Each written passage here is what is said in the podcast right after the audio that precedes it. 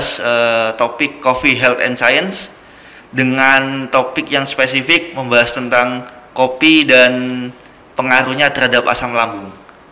Sudah bersama kami di sini ada Dr. M. Selamat pagi, Pak Dokter. Selamat pagi.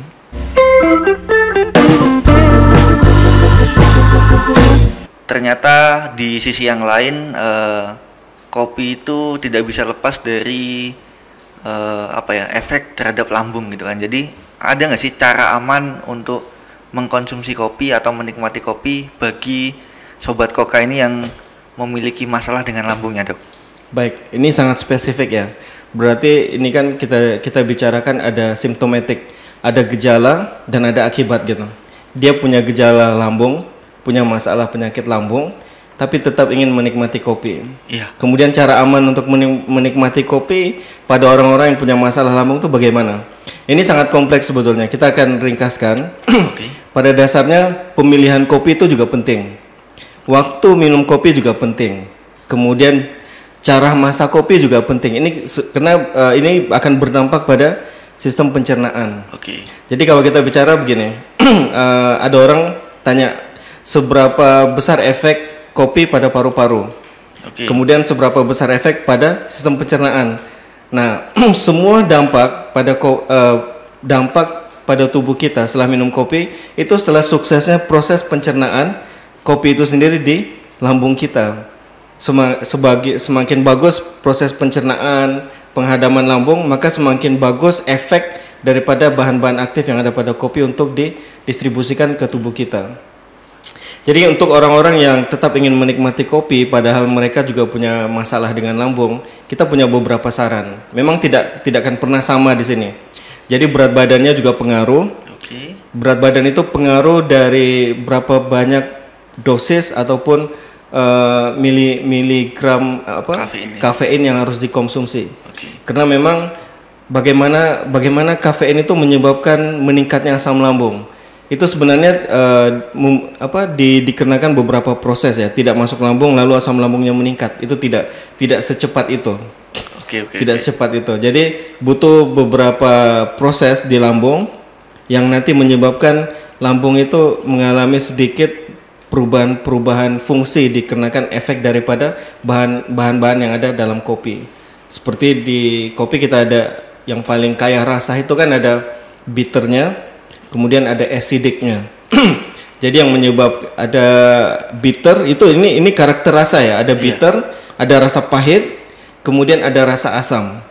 Justru rasa pahit itulah yang menyebabkan uh, asam lambung itu terproduksi lebih banyak. Oh gitu dok. Uh, jadi bukan rasa asam yang lebih bukan, dominan. Bukan bukan rasa asamnya. Jadi kopi yang pahit itu lebih cepat meningkatkan kadar asam lambung jadi lambung orang yang punya masalah dengan asam lambung, dengan lambung yang luka ataupun memang memiliki masalah gastron, gastrik gitu.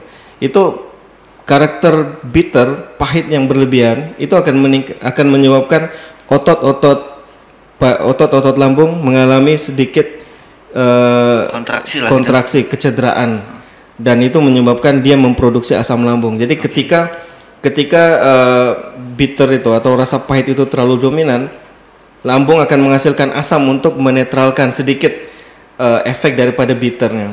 Jadi otomatis lambung yang sudah lapisan lambung yang sudah menipis itu akan mudah mengalami nyeri ketika asamnya terlalu meningkat. Kapan asam itu meningkat?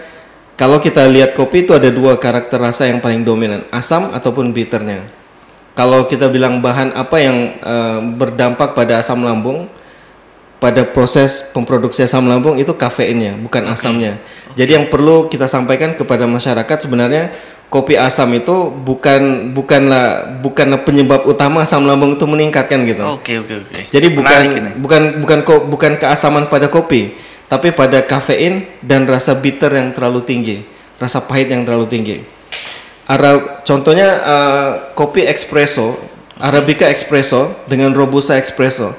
Yang paling paling cepat menyebabkan meningkatnya asam lambung itu robusta espresso. Oh gitu dok. Bukan arabica. Oke okay, oke. Okay. padahal dari satu karena kayanya kafein yang ada di robusta dua kali lebih banyak. Kemudian bitternya juga seperti itu.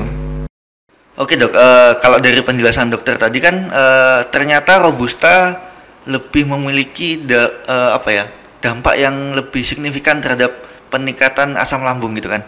Padahal selama ini eh, banyak teman-teman saya yang memiliki masalah terhadap lambung itu, ketika memilih kopi itu malah memilih eh, kopi robusta karena dianggap karena rasanya pahit, eh, karena rasa asamnya yang lebih sedikit dibanding arabica. Karena arabica itu kan rasanya asam. Nah, ketika rasa asam itu dianggap bisa meningkatkan asam lambung, padahal tidak seperti itu ya dok ya. Ya, tidak sepenuhnya betul. Oke. Tidak sepenuhnya betul. Jadi seperti ini. Kopi yang memiliki tingkat asam yang tinggi dengan kopi yang memiliki rasa pahit yang tinggi sama-sama diminum ketika dised- diminum ketika panas itu yang lebih berdampak pada asam lambung adalah kopi yang memiliki bitter yang lebih tinggi. Oke. Jadi bukan asam di sini. Jadi kalau kita mau banding apakah bitternya ataupun acidicnya, kita minum sama-sama kopi itu dalam keadaan panas. Iya. Itu nanti yang yang menyebabkan eh, iritasi pada lambung itu lebih kepada kopi yang bitternya lebih tinggi. Oke oke. Tapi kalau diminum sama-sama sama-sama dingin, tingkat toleransi paling baik itu adalah arabica yang asam dibandingkan robusta yang kurang asam ataupun lebih kepada bitter. Kalau dikonsumsi dalam keadaan dingin. Oke oke. Mm, Karena selama ini banyak juga anggapan kopi dingin itu atau kopi yang sudah dibiarkan beberapa lama gitu ya dok ya. Dalam artian sudah setengah jam lewat rasanya apa eh, suhunya sudah menurun itu malah dianggap eh, bikin kembung gitu dok. Padahal kan eh, ketika eh, temperaturnya itu rendah dia me- malah menjadi aman terhadap lambung. Betul. Karena larut kafein juga akan larut dalam air. Seiring dengan berapa lama dia berada di air, kandungan kafein juga menurun sebetulnya. Jadi kalau kita bicara dampak kafein akan men- akan lebih akan lebih aman ataupun lebih soft efeknya dibandingkan ketika diminum dalam keadaan panas. Kalau kita mau dapatkan banyak manfaat dan mengurangi dampak eh, kopi pada asam lambung itu paling aman dikonsumsi dalam keadaan kopi itu sudah dingin. Oke. Sudah dingin. Berapa lama?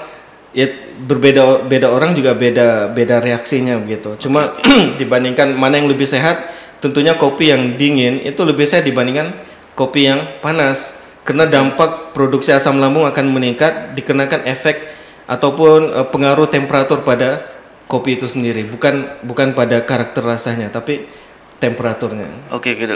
Ma- yang dimaksud dingin di sini seperti apa dok? Apakah dingin eh, dengan es atau dingin seperti suhu ruang gitu? Jadi sudah bisa dinikmati eh, tanpa merasa kepanasan gitu? Baik, ini pertanyaan baik sekali ya.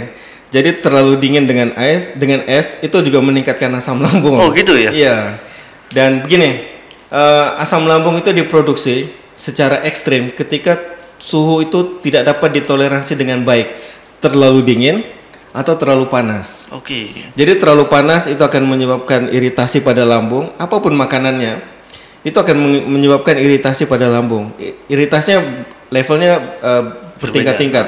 Ada yang ringan sampai nggak kerasa, ada yang lebih hebat, lebih berat. Sehingga kan nyerihnya hebat, orangnya pusing dan akhirnya muntah-muntah. Itu bisa seperti itu.